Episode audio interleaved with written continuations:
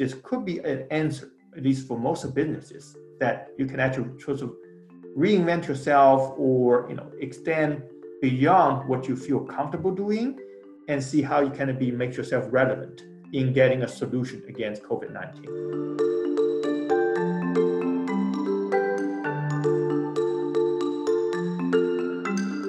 Is deep in the throes of global pandemic, the likes of which has not been seen in 100 years.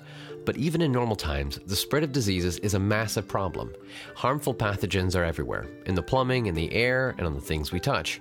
And as bacteria gradually evolves resistance to antibiotics, we face a vital need to find new solutions.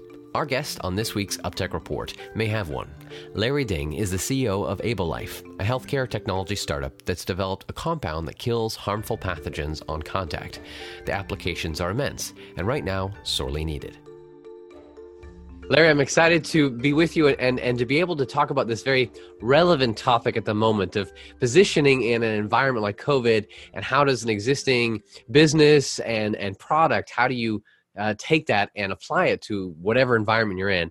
Can you start off share kind of your your uh, history of where you got to to where you came from, where you are to now, and then those three examples. Uh, we're talking about how you're advising companies right now and how it could apply, and maybe provide some insight to others they can learn from. I have been uh, working in the stock world, uh, world for the past three months or so. To give a little bit history of myself, um, before this, I was with a AT&T, right, running you know a bunch of different uh, um, roles, um, ranging from consumer mobility, you know, strategy to uh, IoT and mobile financial service. And my last role for the past uh, two years was actually running our partnership with key cloud partners, global strategy, as well as a, a new business incubation. So tell me, what, what are like, uh, give me a couple examples then of what you've seen.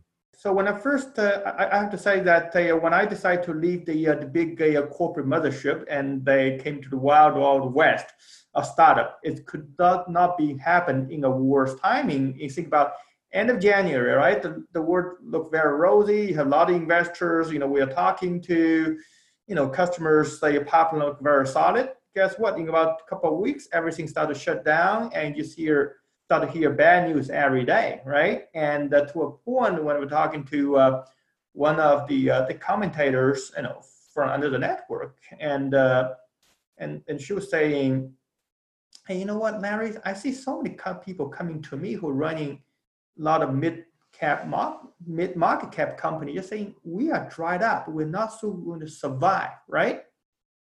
And um, and, and my answer back then was I said, you know, um, you think about any crisis, right? But every crisis you see also could also come into opportunities, right? You got to think about how to adapt, right? So when I look at COVID-19, I think two things that really popped to my mind. One is that to a lot of aspects, things are going to change forever. For instance, working from home is going to be a norm, and also online shopping and the delivery will only be accelerated. So if you're in the traditional sort of business, whether it's for hospitality or entertainment, you got to think about how to do things more in a digital way.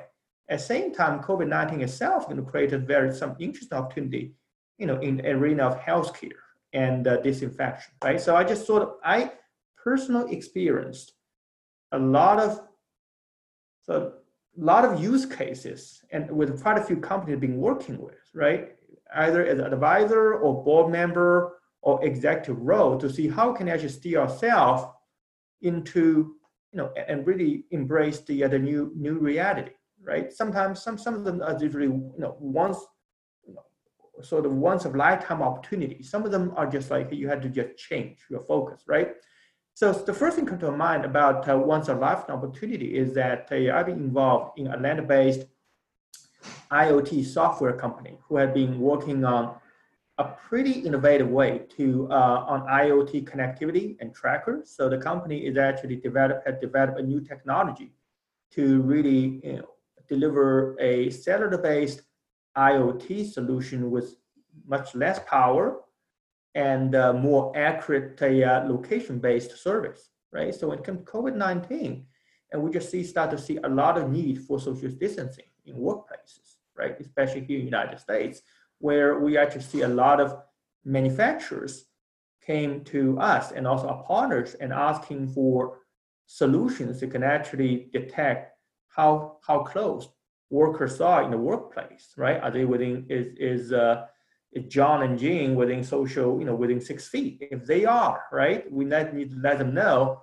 that they, uh, they are getting too close. And also when get close contact, I want to just uh, make, make the system aware so that if one of them gets sick later on, the company will actually immediately know, you know, who to call and who to who to put under quarantine, right? So it sounds easy, but when you think about the current technology out there, you know, Wi-Fi, Bluetooth, GPS, none, none of them is perfect. So this really drove us to looking to uh, our te basic technology, our platform, as well as a, a lot of patents we have. And we found a very interesting combination of different technology and that allow us to develop a solution that's so easy when two devices, two trackers get cl too close within six feet, just send out an, an alert and, uh, and, and also, you know, put uh, something to the cloud as a messenger, just say, you know, so and so is getting too close within six feet, right? So just uh, easy to implement. So this is actually, uh, so we're in the middle of doing a prototype right now, and uh, and also it's about execution as well, speed, right? So our goal is actually to bring the prototype to the market over a few weeks, you know, and, and really start to demonstrate some lot of customer demonstration. We know the demand there, but you need to execute, right? So literally overnight, the company had very much expand our focus from doing the traditional tracking and IoT into something that is more COVID-19, you know, uh, problem solving. So this is one example. Now, now taking it to market, that's the next phase to, to figure out who will buy it and going from there. But it's like you you, you won't know what will work unless you try it and be able to exactly. it. But also, there's lots of risk taking as well, simply because say uh, this is the one of a kind, right? For being and to be the first to market. So uh, you need to be nimble. You need to take a lot of risk and really dedicate your resource and uh, and get a product out to the market, along with finding the right channel to uh, to get you get it in front of the right customers. Uh, you mentioned another one uh, that uh, is they use drone imagery, but it's it's the imaging and, and anal- uh, analyzing um, uh, uh, content. Um, can yeah. you tell me more about how your suggestion around there pivot there?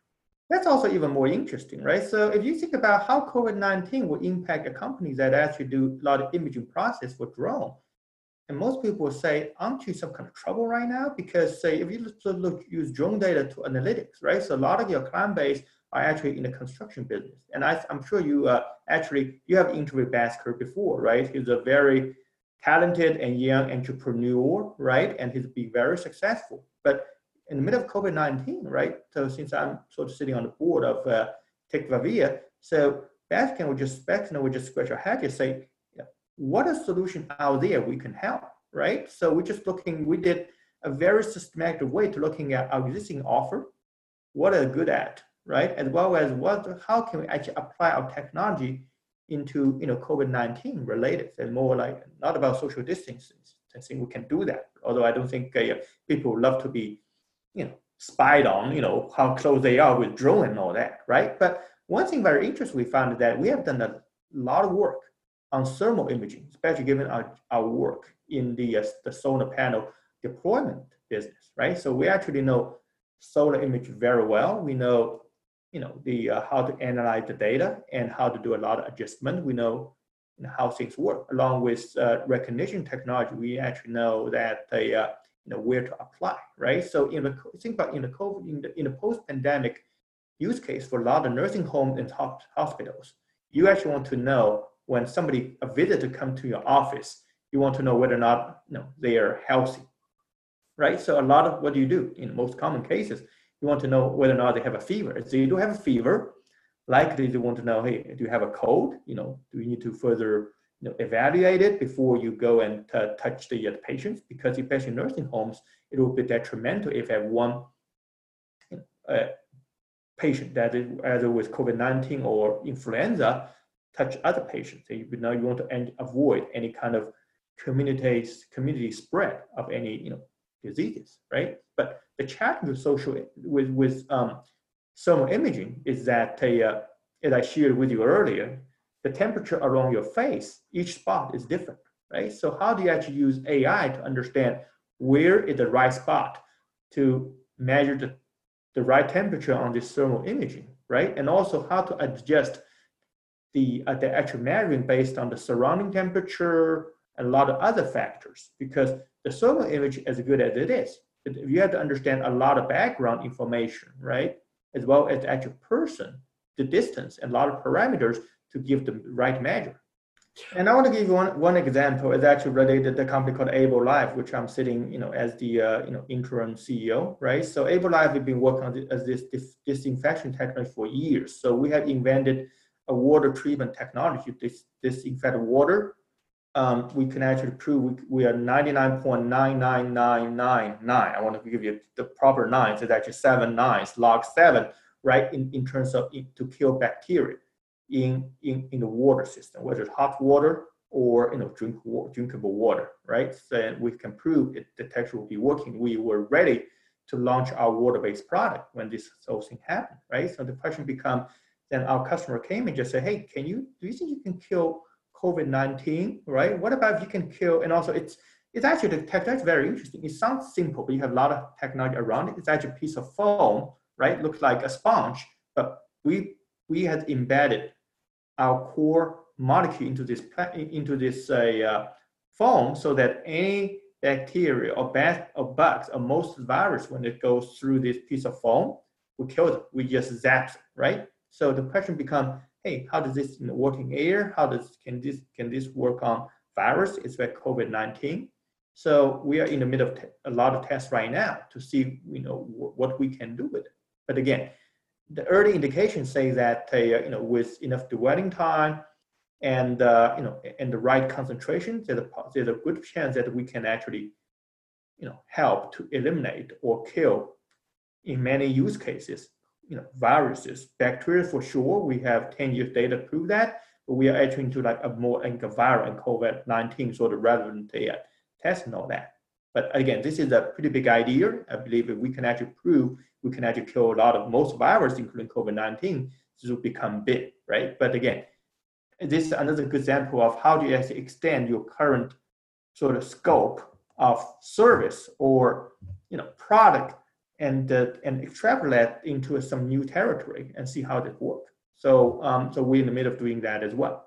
So so that's why inclusion, I think, uh, even with my limited exposure of different startups, right, in their in their combat, uh, you know, against COVID-19 and grow the company, I believe if you put the right mindset, right, as well as as well as be creative enough, I believe this this could be an answer, at least for most businesses, that you can actually sort of reinvent yourself or you know extend beyond what you feel comfortable doing and see how you can be make yourself relevant in getting a solution against COVID 19.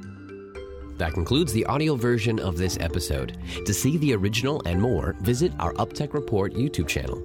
If you know a tech company we should interview, you can nominate them at uptechreport.com. Or if you just prefer to listen, make sure you're subscribed to this series on Apple Podcasts, Spotify, or your favorite podcasting app.